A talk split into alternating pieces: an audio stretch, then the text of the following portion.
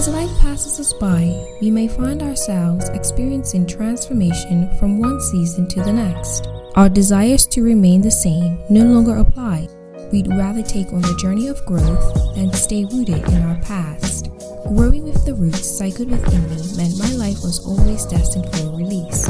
It meant the choices that I made would either help me plant new seeds or dust off the old ones. You see, my path has generations attached to it, but the direction that God is taking me in creates a new legacy.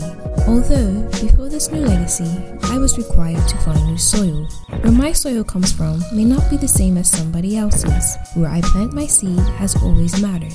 However, this seed has found good soil.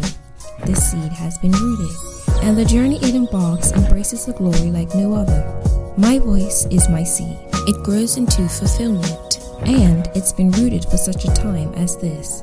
Therefore, join me along my journey as we walk along good soil and listen to this seed grow. I am your host, Golden Marie, and this is my voice.